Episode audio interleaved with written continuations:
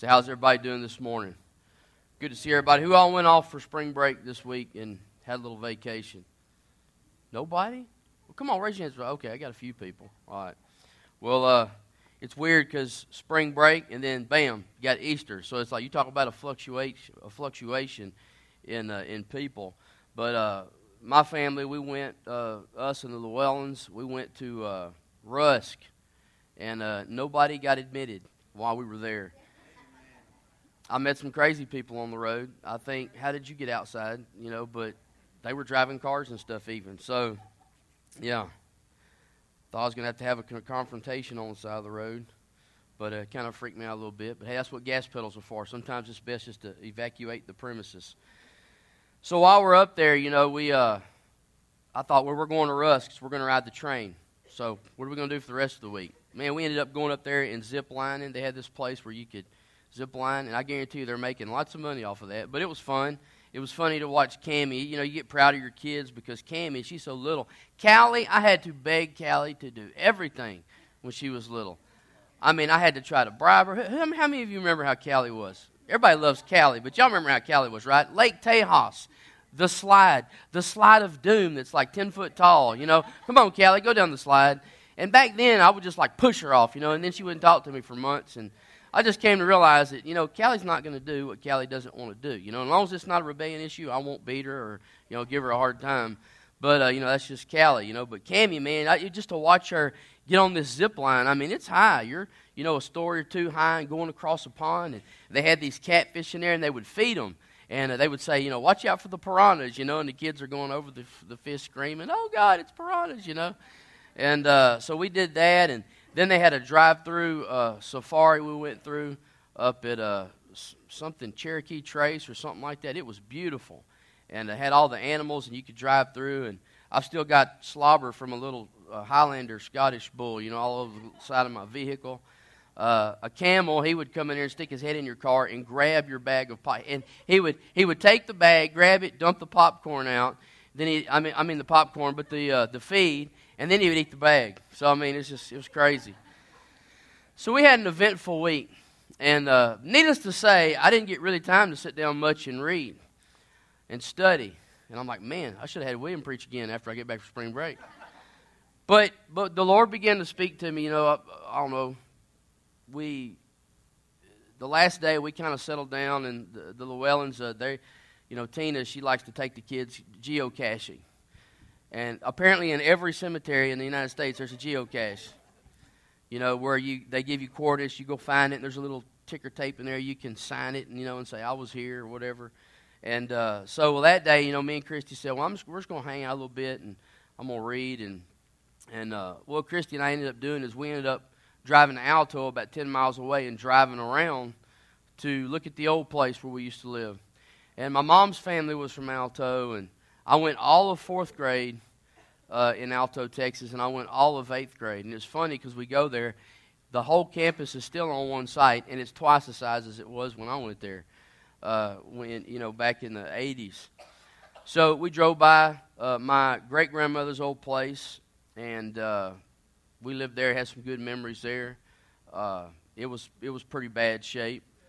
Uh, then I drove back to Old Palestine Church, where Dad was Dad's first church uh, that he was the pastor of, and and was just looking out, looking at there, and just remembering we had a little beagle dog that would just run around all day long chasing rabbits, and we'd play. And it had this had, this church this church probably has the largest cemetery that I've ever personally seen. You know, next to a church, and they still got plenty of spaces if you know, if any of you want to move your membership there. Uh, but, but, uh, and this church was established in 1840. Church was, Dad always got these historical marker churches. Yeah, it's like God called Dad to historical markers to go mess up their historical traditions. You know, here, you go mess this place up. They've done been confirmed as historical. We don't want them to stay that way. And, uh, and, I, and I looked around and I looked at the hill and I just, man, I had so many memories come back. And you know what? We, and, and because, I don't know, some of us somewhere in our life, we heard somebody say, I wished I just got saved and I didn't go to church before that, or I wished I didn't grow up in church. How many of you have ever said that? I wished I didn't grow up in church. I know half of you have because I've heard you say it. But you know what I'm saying? Like, I wished I didn't grow up in church because some of us went through religious phases, and we went through legalistic periods, and we went through some denominational hard headedness. But you know what? When I walked up to that church and I just looked, it still got the old, I don't know what color stained glass that is. It's weird. It's like a smear deal. I don't know what the heck. Yeah, it looked kind of, it's like a weird collage. It was like a smear. It wasn't like your traditional stained glass where there's a picture. It's just like a big bunch of colors, like the Easter Bunny threw up on it. And, you know, this, this weird, weird stained glass. And, and I looked out at the cemetery, which was there since the 1840s. And uh, we used to have all these legends, you know, that there was, we were always looking in this big monument, one for guns and, you know, skeletons and stuff, you know. But I just remember, you know, all the memories from that place, the good and the bad. And I remember, you know, but what was funny is when I walked up on that place, I, I, I didn't go automatically to all the bad memories, to all the church struggles, and all the hateful people that I remember. I literally heard a church singing. Uh, oh goodness gracious, just as I am. I don't know what it is about that song. Y'all know my old Willie, you know, Willie Nelson plays that better than anybody, just as I am. He doesn't even sing; he just plays it on the guitar. And but I remember, I just walked up to the front of the steps, and there's those two doors there, and I could hear people of all ages, because you know we didn't have children's church back then. We were obe- obedient Christian children back then. They didn't have to put us out of the building. Amen. Everybody say amen. Yeah. Love and discipline, same thing. But I remember just I remember those old chairs and those pews, and I remember I remember going there at first, and there was you know just a few old people that were wanting to be a retirement church. They didn't want no new people there coming there and messing up their stuff. But I remember after a year of Dad being there, being like 300 plus people out, and this church is out in the middle of nowhere. Started with 12 and ended up with what 350 or yeah, I mean just blew up in a year. And I looked out and I saw and I saw all that Dad had done is still there. The picnic tables that Dad built, and there was a barbecue pit out there. That did you build that? Anyway, but, but Dad, Dad knew how to draw a crowd. Feed them, feed the heck out of them. They're gonna show up, right? And we'd have old fashioned days. We'd have all these days, but I saw these tables and and they're still there. And there, there was a barbecue pit. And I saw that dead gum addition he put on that old historical church. How dare he, you know? How dare we add to the church to make room for more people? Because this is a historical marker, you know? And, and, I, and, and one of the things that just kind of struck me was that, you know what? I want to have a church that's got more live folks in it than there is dead folks outside, for one thing. Amen? I want to have a church that's known for the life inside it, not because of the death surrounding it. That's what I want to have a church for. That's just a freebie. That's not what my message is about. But I think too of how many how many pastors have been through that church. You know, how many times has that church been taken from 12 to 100 to 200 to 300? I doubt it's ever been to three. It's only been to 300 once. But how many how many pastors have come through there and cycled and cycled and cycled and cycled, and the, and the numbers go up and down and up and down and up and down and up and down? You know, it's just crazy. And the deal is, is a lot of denominations are set up to do that. You know, I mean, I'm not, I'm not sitting here waiting for the next best offer so I can leave here and go to a greater thing. I'm, I'm looking at God, you know, I want to be here till I die. Because church is more than just a service on Sunday, it's a community, it is a family, it is a body. You know, we're not, we're not here just to, just to come and, you know, be rebuked on Sundays if you need it, or to be encouraged on Sundays if you need it. I mean, we're here to live life together and to be together and build relationships. And I think of all the relationships in my life who have come and gone due to, you know, whatever. And I, and I think it's kind of sad that, you know, we can't just, you know, that, that a lot of people, they don't see churches. This is, this is my kingdom family that I'm going to live with forever and ever. And that when I leave, my kids are going to grow up. You know, and so we say, you know, I, I wished I wouldn't I wished I just got saved and learned all the right things right off the bat. And then I wonder, how many things have we not got right yet? Because in the, in the midst of all that, in the midst of this, you know, traditional and religion and legalism and all that stuff, there was some legitimate people that loved God with all their soul, with all their heart, and with all their mind. And if it wasn't for those people, where would I be today? If it wasn't for those little blue haired ladies, you know, that used to love on me every Sunday and you know, and teach Sunday school and tell me that Jesus loves you. You know, when I, when I found myself in the pig pen, if nobody would ever told me, then what would I've known to go off of? I'd have just had whatever I know, because what you know is what you know. And uh, so I just, this morning, I just began to read, and I began to think about the life, the life that we try to denounce, and the life that we complain about, and the life that we say, God, I wish this would have never happened. But you know what? If you were born again today, in, in your flesh, okay, a physical birth today, God would have planned your life out just like it happened. Because you'd have been the same knucklehead coming into the earth as you would have been however many years ago that you were born. And you know that things happen in life. Jesus says you're going to have tribulation, you're going to have trouble, you're going to have good days, you're going to have bad days. And the point of life isn't to live a life without troubles or struggles. The point of life is to believe and have a hope. And we, we were coming home, and we were we were uh, Christy was just, you know, we were trying to teach our kids what good country music was. You know, not this crap they listen to today. And she went to Alabama, and Alabama apparently came out with a gospel album last year. But we were listening to uh, Because He Lives. You know what's funny about hymns? The best hymns out there were written in a time of pain, in a time of turmoil. It is well was written by a man who lost half his family on a boat going to England. After that, he loses the rest of his family pretty much in a house fire. And he wrote that song when the captain came. They were cruising across the ocean, and the captain came and said, This is about where the ship went down with your, what was his daughters? Daughters and his wife. And he went out there and just began to pray and penned that song, It Is Well. When peace like a river.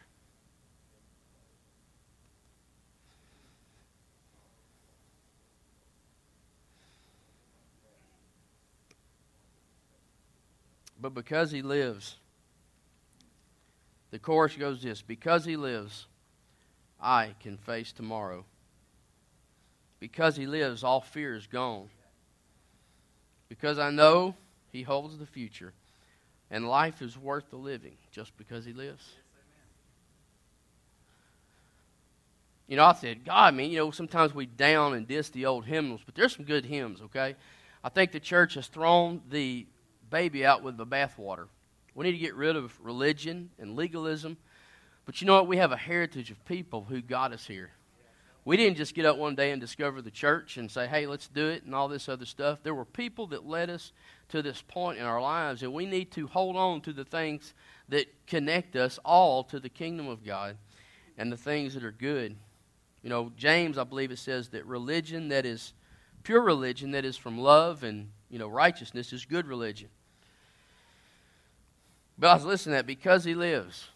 I can face tomorrow because Jesus lives.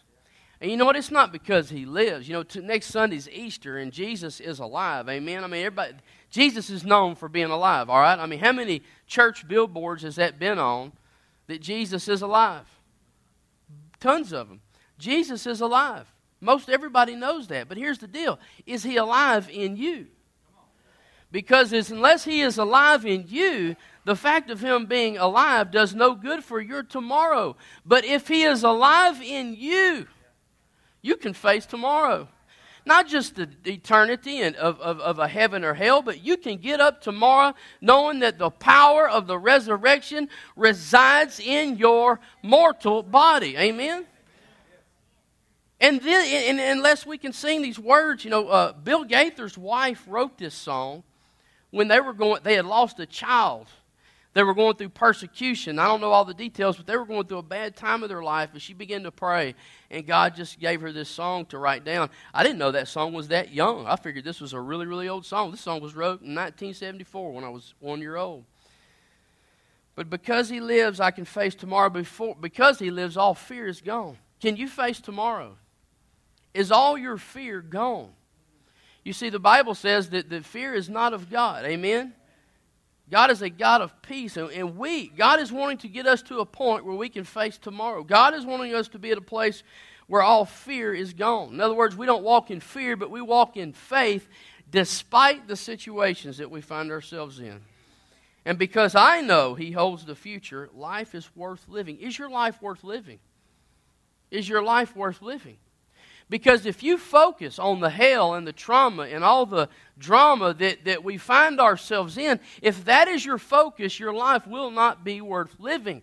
But if you know who holds tomorrow, if you can walk fearlessly in the faith that God has given us, each according to, to, to as He has given, then we can say, hey, I'm going to walk in faith. I'm going to not walk in fear. I'm going to know who holds the future, and it's going to get me through this. Amen. But the thing is, is this: is, is I just feel like God wants us to say that we need to glean the good things from the bad times in our life. We need to glean the good things from the bad times because because things don't just happen without a reason. Donnie West taught me this: things don't just happen for a reason when you get into a discussion with Donnie West, it doesn't stop at, okay, I'm all good with it. No, let's dive deeper to find out what the heck your problem actually is. You hear what I'm saying? Because, because God doesn't, God, the Bible says, disciplines them that he loves, and it's a sign that there is children. So if if the case be, because here's the deal, there's several cases. What we need to do is we just need to quit writing things off that they're going in my life. We need to understand why is this going on in my life. We need to quit addressing the what, and we need to say, God, why? First of all, do I need to repent? Second of all, are you just still working on me to make me what I ought to be? Amen? Remember that song? And I mean, what is it that's going on in my life? But we need to seek God for answers to know what do you want out of me, God? What are you trying to do? And so many people, we just write things off and explain things away off of bad theology because we've heard somebody say something on TV. Oh, if you're a Christian, you'll never go through hard times. You'll never go through troubles. And let me tell you something God loves you, but He's still working on you. He wants to sanctify you. And don't think He'll let a little drama in your life to conform you to the likeness of Christ. Jesus didn't get off easy. And Paul says to know him and the power of his resurrection is to know his suffering, the fellowship of his suffering. And so I just, I just real quickly want to read a couple of scriptures, and we, we've heard all these before. And, and my point today isn't just look, life, life is crappy, just get used to it. That's not my point, okay? Because if that is, your, some of your outlook is that. And, and it shouldn't be. Because everything you'll see in a moment that happens in our life is to bring us to faith, is to bring us to hope, is to bring us to completeness, is to bring us to maturity. 1 Peter 5:14 Beloved. Is that beloved or beloved? I think when you're reading the Bible it's beloved. That's the way it's always on the radio. Beloved, do not be surprised at the fiery trial when it comes upon you to test you. Okay, are you be surprised when fiery trials happen? And what are they for? To test you. As though something strange were happening to you. But rejoice insofar as you share Christ's sufferings. And what did Paul say about the fellowship of Christ's sufferings? To know the power of his resurrection. Amen. That you may also receive and be glad when his glory is revealed. If you are insulted for the name of Christ, you are blessed, because the Spirit of glory and God rest upon you. But let none of you suffer as a murderer or a thief or an evildoer or as a meddler. Mind your own business. Yet if anyone suffers as a Christian, let him not be ashamed. So there is suffering for the right reasons, and there's suffering for the wrong reasons. And Peter says, don't suffer for doing evil, suffer for doing good. It says, If anyone suffers as a Christian, let him not be ashamed, but let him glorify God in that name. For it is the time for judgment to begin in the household of God. And if it begins with us, what will be the outcome for those who do not obey the gospel of God? And if the righteous is scarcely saved, what will become of the ungodly and the sinner? Therefore, let us who suffer say, What? According to God's will. Huh? Let us who suffer according to God's will. Y'all hearing me? Let us who suffer according to God's will entrust their souls to a faithful Creator while doing good. Wow. You know, Satan didn't have permission to mess with Job, and to who gave him the permission? God. Now, do you think Satan and God had the same motives? Do you think Satan's motive is to mature you and make you complete, lacking in nothing, looking like Christ? No. Do you think Satan's uh, uh, intentions for Joseph were the same that God had for Joseph? No. But what, God, what, what Satan meant for evil, God used for good. Amen? You know, what evil has happened in your life, or what, what pain and suffering and things have you endured that God has used to bring you to where you are? Because you are the life you've had up to this point. Your understanding of so many things. You know, there's things that I can understand about other people because I've experienced those pains, I've experienced those hurts. If I had no idea what they were going through, how could I even begin to sympathize and empathize with those people and begin to even be concerned about what they're going through? You know, there's things that William has gone through. And I know what, if, if you have lost a child, I've never lost a child, but William's lost a child. Joey has lost a child. Sydney's lost a child. There's several people here. And so if, if, if you've lost a child, I'm not going to come up to you and tell you what it's like to lose a child, but I know some people who can understand and can help you through that. But it says here that the will of God's will to it says suffer according to God's will. God allows suffering in our life. He allows it. It's, by His permission. But so, but I mean, across, there, there's this big gambit though. We need to we need to quit simplifying things, and we really need to begin to understand that when things happen in our life, first of all, am I just getting a butt whipping here because I'm being hard headed and rebellious and need to repent? Or is there some character issues, or um, it kind of goes the same lines? Well, there's some character issues that God's working in my life. There's some things that God wants me to understand. James chapter 1, verse 2 Count it all joy, my brothers, when you meet trials of various kinds, for you know that the testing of your faith. Now, how do you test your faith? You see if you got any. I'm going through heck. What God says to do isn't convenient. Do I do what God does says to do, or do I do what the world says to do? If I have faith, then it will pass the test by me walking in that faith, what God says to do in this situation. For you know that the testing of your faith produces steadfastness, and let steadfastness have its full effect, that you may be perfect and complete, lacking in nothing. God wants you to be perfect and complete and lacking in nothing. Amen? So, so there's reasoning behind all this, this, these things we go through in life.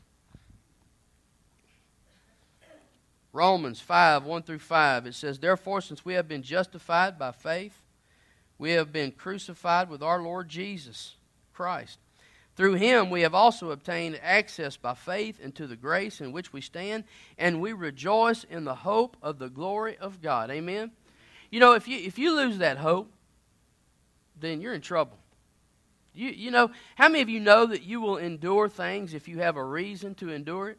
Some of you need to get anchored in the reason of Jesus. Because he lives, I can face tomorrow. Because he lives, all fear is gone. It says, Through him we have also obtained access by faith into this grace in which we stand, and we rejoice in the hope of the glory of God. Not only that, but we rejoice in our sufferings, knowing that suffering produces endurance. And endurance produces character. And character produces hope. And hope does not put us to shame because God's love has been poured into our hearts through the Holy Spirit who has been given us because He lives. Amen? So, do you see all these scriptures? Pain and suffering produces character that God wants to produce in our lives. He wants to change us, He wants to sanctify us. And, and so, what we do, though, is usually when things go bad, we just say, oh, the devil's attacking me. But we need to sit down and say, why? We need to start asking why, okay? But you know what? We don't want to ask why because we don't want to deal with what's going on in our hearts. We don't want to deal with what God's really trying to address, so we just try to put a general blanket covering in us, a very shallow theological understanding of God and how He interacts with His people. But the thing is, is until you address the why, until you address God, what do you seek to fulfill in my life, you're going to continue on this crazy cycle of what's going on. And so we find ourselves in 2 Corinthians and we're talking about Paul here. I mean, how many of you have respect for Paul? Paul, I mean, he penned so much of the New Testament. Oh, I love Paul. I love his wit. I love his sarcasm, even, because Paul gets pretty witty. If you sit down and take time to see the things that he says, it's like, wow, this dude can bust rhymes in the, in the Old Testament style. You know, I mean, he's, he's pretty awesome. You know, yesterday I locked my keys in my car uh, before we were going to the train. And Dad's already, Dad right now is imagining how I would respond, I know. But you know what happened? I was sitting there drinking my coffee. I went up. I tried to open the door, and I looked in there, and my keys are in there. I've never done this in my life. I don't carry a clicker. They're too big, and they're annoying. I like my girls to all wait at the door while I'm trying to unlock the door. You know, it's just teaches them discipline and endurance and all that good stuff.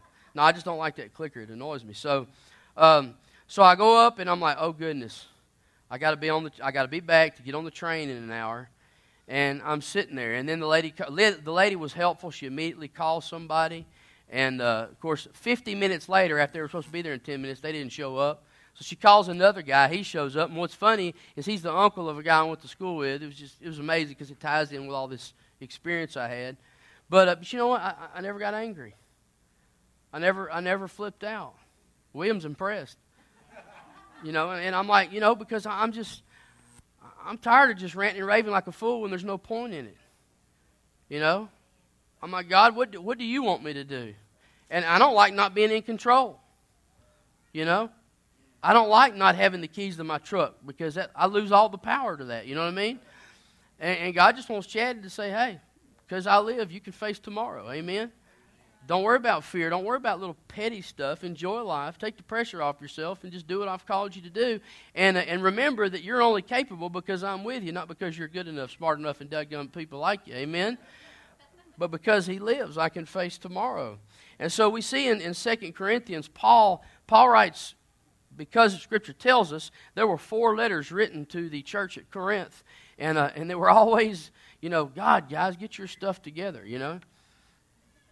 And Paul, Paul was the first in his little missionary crew that, that established a trip to Corinth and established a church and shared the gospel, brought the good news of truth to the people. And he's gone, and now there's other people that are that are claiming they have the gospel, and it doesn't line up with the truth of Paul's gospel.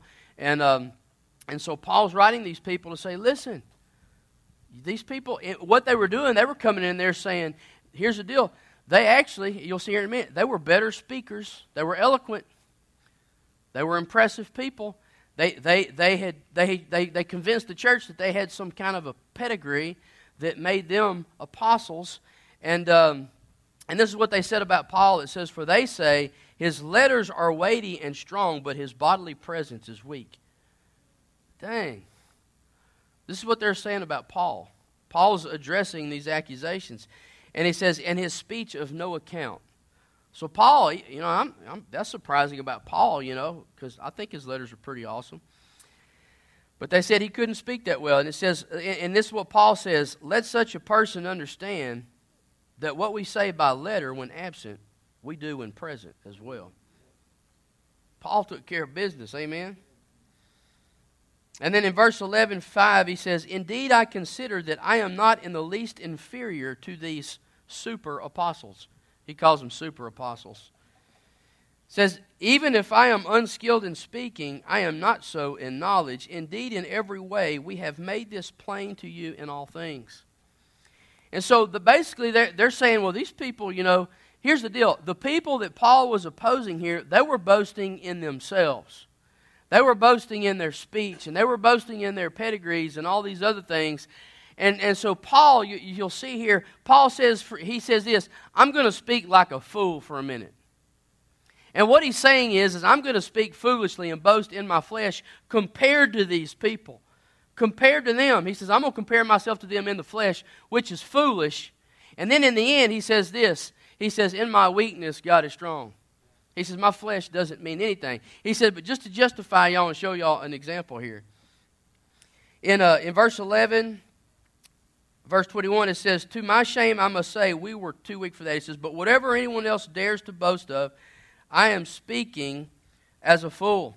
I also dare to boast that as are they Hebrews, so am I. Are they Israelites? So am I. Are they offspring of Abraham? So am I. Are they the servants of Christ? He goes, I'm a better one. Now he's, he, he's, he's saying I'm talking like a fool. He's comparing his flesh to their flesh, but he turns around in a minute. He says, Are they servants of Christ? He says, There are all these other good things, but are they servants of Christ? He says, I'm talking like a madman with far greater labors, far more imprisonments, with countless beatings, and often near death. Five times I received at the hands of the Jews the 40 lashes less one, that's 39. Five times he got lashed 39 times. Five times. And that doesn't count all the other countless beatings.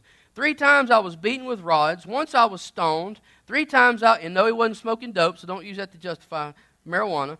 Three times I was shipwrecked. A night and a day I was adrift at sea on frequent journeys in danger from rivers, danger from robbers, danger from my own people, danger from Gentiles, danger in the city, danger in the wilderness, danger in the sea, danger from false brothers, and toil and hardships, through many a sleepless night, in hunger and thirst, often without food, in cold and exposure. This dude's like a Navy SEAL. And apart from the other things, there is the, listen, apart from all that, there's the daily pressure on me of my anxiety for all the churches. Good grief. That's like two sides of a coin. Sometimes I'm like, I'd rather just starve and all that stuff because I know what that's like. I know it won't kill me.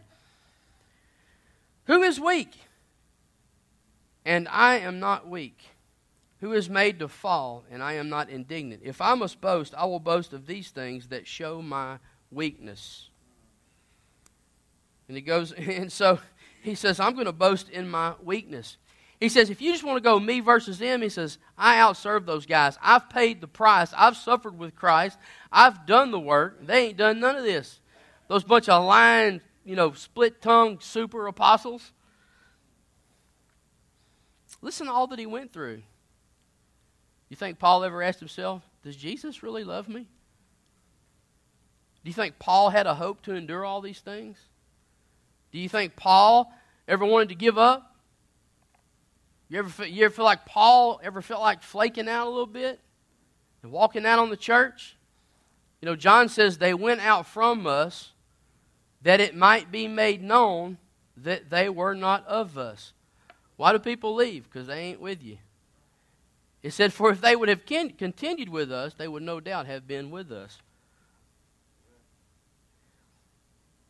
Verse 12 I must go on boasting, though there is nothing to be gained by it. In other words, there's nothing to be gained by me saying all these things. I'm just trying to, he's trying to show them that his flesh against their flesh, they, he outdoes them. But he says, and he goes on this, I will go on into visions and revelation of the Lord. And now he says, I know a man, but he's talking about himself because he's trying to divide his flesh from his spiritual side. He says, I know a man in Christ who 14 years ago was caught up in the third heaven, whether in the body or out of the body, I do not know. He goes, I don't know what the heck was happening. He says, I just had an experience with God. He says, God knows. And I know that this man was caught up into paradise, whether in the body or out of the body, I do not know. God knows. I just read that. And, we, and he heard things that cannot be told, which man may not utter. On behalf of this man, I will boast. In other words, he's talking about his flesh, his experiences. He says, but on my he says, but on my uh, behalf I will not boast except in my weaknesses. He says, though if I should not wish to boast, I would not be a fool, for I would be speaking the truth. He says, I can boast of myself and be truthful. He said, but it's pointless. But I refrain from it so that no one may think more of me than he sees in me or hears from me. He says, So to keep me from becoming conceited, listen to this. So to keep me from being becoming conceited because of the surpassing greatness of the revelations.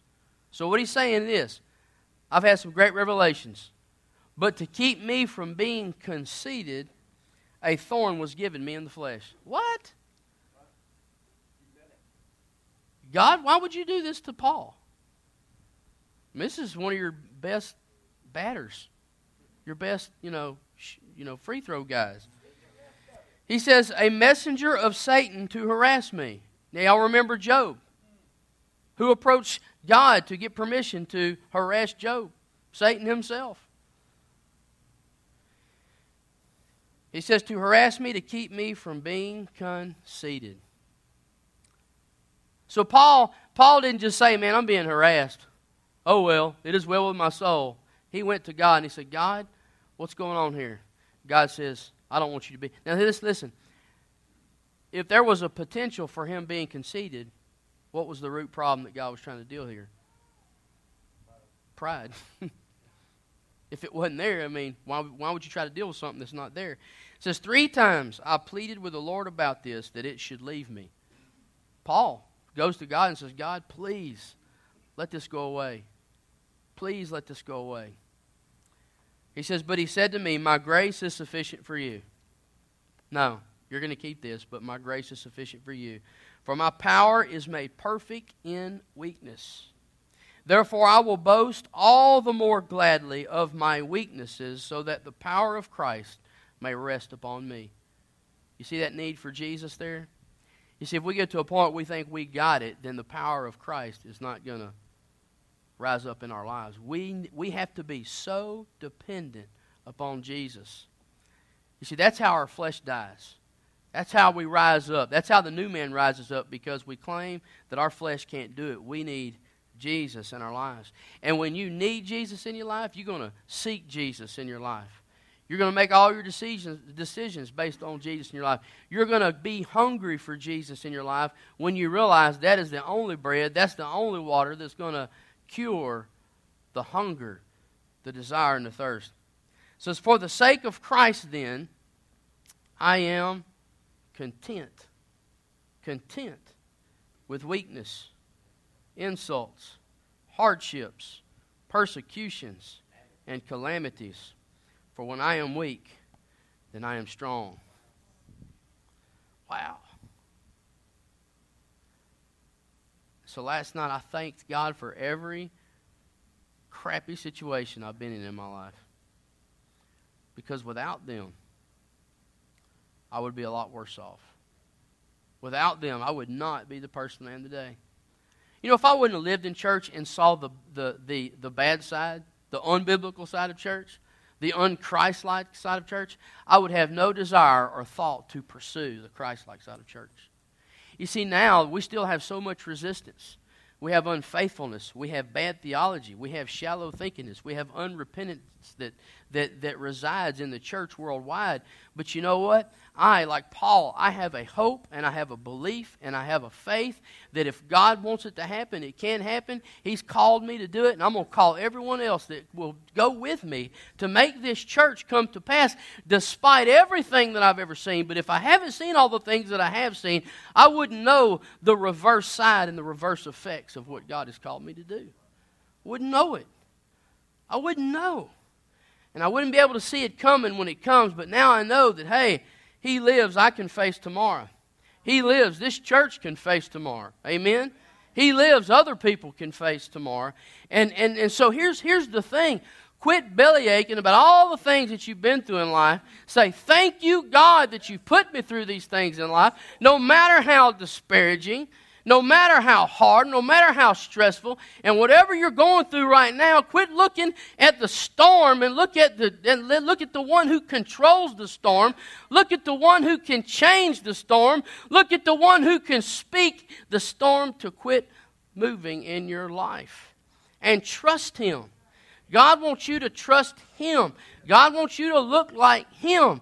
God wants you to have a hope in him no matter what's going on in your life. And you know what? The stuff we go through is, is, to, is to bring endurance in your life. But you know what? If you're not enduring it, you're not building endurance. If you're, and here's the deal if you don't have a hope, you're not going to get through it. If you're just trying to muscle through it, you're going to kill yourself. And you're going you're going to burn in the ashes. We need to trust God. How many of you are going through trials of some sorts right now? Lift your hands. Most of you. You got two options. You can trust God, you can rejoice, you can, you can say hallelujah and praise God that I've got God in the midst of this thing. Or you can, you can, but here's the deal to be content with weakness, insults, hardships, persecution, and calamities. Because that's how God builds his people. That's how we grow. That's how we learn. That's how we empathize with others. And, you know, and, and if there was nothing for God to save us from, what the heck would we need Him for? If there was nothing to need God for, then what, would, what good would He do us? But God has put us in the perfect situation to teach us and to develop us our need for Him. And what I'm saying is this, is if you've got an issue, seek why. Seek why. Deal with the root issues or, or, or seek God. It, it may be punishment, it may be something else, but, but seek God and say, God, reveal to me. The Bible says if we ask God for wisdom, He'll give it to us. Amen?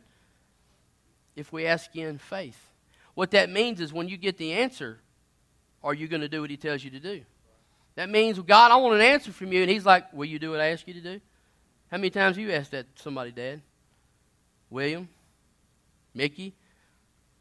Everybody wants, your, everybody wants an answer, but they don't want to do what the answer entails according to the Word of God. So today, you know, what is the Holy Spirit speaking to you today?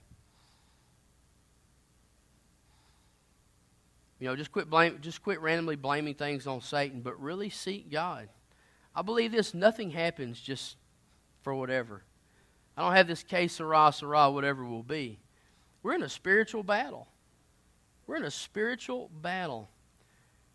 you know what? Satan, Satan's dream is, is for, for you to just fizzle out. Satan's dream is for this church to, to just look the same 40 years later more dead people outside than there is on the inside. But you know what? God wants you to be complete, lacking in nothing. But God wants you to just quit. He don't, he don't want you to ex, just accept things. He wants you to know why they're happening and be content that you can trust Him in the midst of these happenings. Amen? So, what's the Holy Spirit speaking to you today? I believe some of you just need to say, God, I'm going to trust you and be content. Some of you may be angry at God, mad at God because things ain't going the way you want to be. Well, you know, like, like God told Jonah, does it do you good to be angry? Because if at least you have a gourd, you better be good because God will zap that too and knock that off your head like he did Jonah. Okay, we'll, we'll just play games then. But you know, I don't want to use that term. God doesn't play games.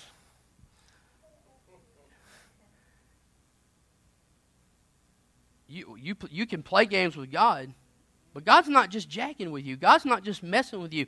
Not God's God is for you. God wants to build you. He wants to mature you. He wants to make you strong. Can you go through what Paul did and say, I'm still content with God?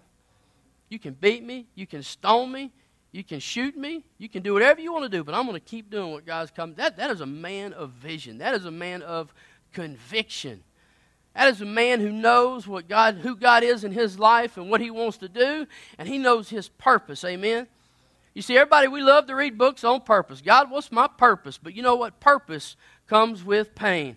Purpose comes with trials. Purpose comes with tribulation. If you want to fulfill the destiny that God's called you to do, you've got to be content with God in any and all situations. But you need to learn to say, God, reveal to me Reveal to me what I need to see. Don't explain things away. Don't explain things away what's going on. Well, it's just whatever it is. No, it's not just what it is. God wants to do something in your life. And are you going to let Him? What's the Holy Spirit saying today? If you're angry, what, what good does it do you to be angry? Do you need to repent? Repent. Man, repentance is the sweetest thing. It is so sweet when it's given to you and you say, Thank you, God.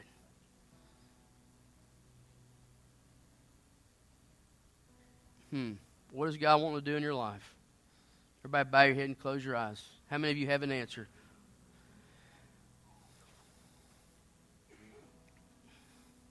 I just want to take a short time before we go. But listen, are you are you content? Can you face tomorrow? Is all fear gone? If you're not if that's not your mentality like Paul here amidst all the things in life, then we need to do a heart check and let the Holy Spirit heal us and touch us in our lives. How many of you want that today? Amen. Well, come as we all stand and sing. Just come. Dad, you got something? Yeah, real quick. Okay. It'll take me more time to really explain, so I just want everybody to hear, hear what the Lord has to say. We find ourselves, when we go through bad times, quoting before everybody, God's good. This bad happened, God's good. This happened, God, God's good. Ain't, ain't Brody died, God's good. We, that needs to be the first thing you establish in your brain when you get saved. God is good. Amen. You're going to spend the rest of your life facing opposition. All the things Paul talks about is what a pastor faces every day. And not just a pastor, but a Christian that walks with God.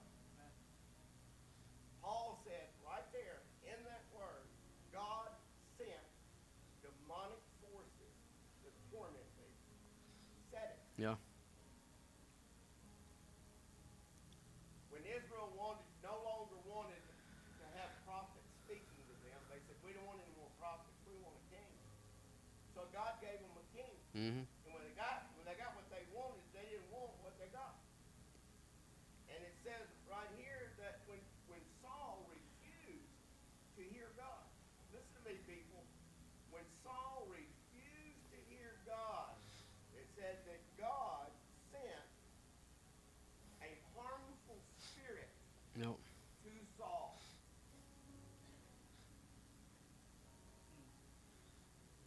So the next time you're sitting around and all hell has assaulted you, you're going, God is good. God is good. Instead of saying that and just brainwashing yourself, look up towards heaven and say, What Yeah. are you trying to say me? God, in your goodness. I don't, I don't like torment. I don't No. like. I don't like it. So I've learned in my life when God slaps me down to stand up and say, "What?" and listen and be willing to hear what He's got to say. Because hey, God. Ain't. Amen.